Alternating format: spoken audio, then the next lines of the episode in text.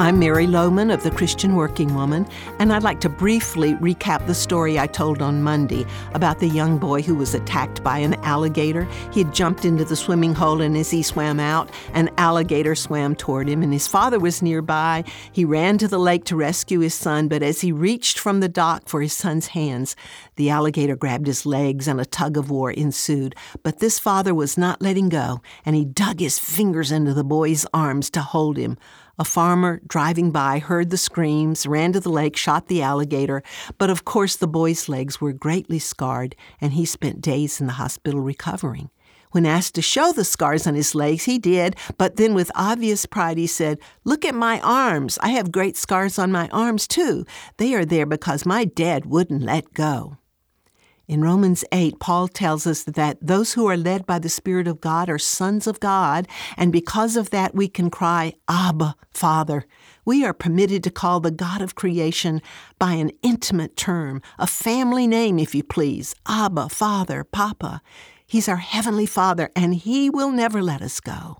I think of a friend of mine who never knew her father. He abandoned her before she was born.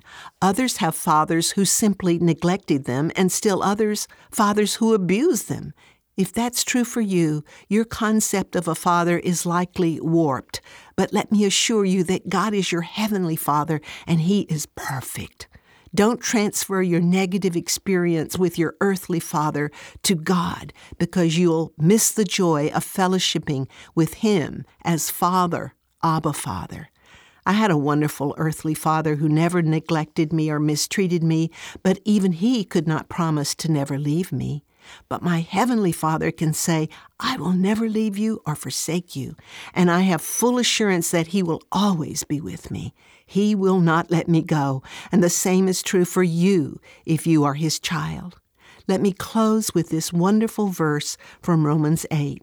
For I am convinced that neither death nor life, neither angels nor demons, neither the present nor the future, nor any powers, neither height nor depth, nor anything else in all creation will be able to separate us from the love of God that is in Christ Jesus our Lord. God will not let you go. Let me invite you to join us for our Tuesday evening Zoom Bible study. And our topic now is dealing with foolish people. That's Tuesdays at 7 p.m. And all you have to do is just register on our website at ChristianWorkingWoman.org. Have a great weekend.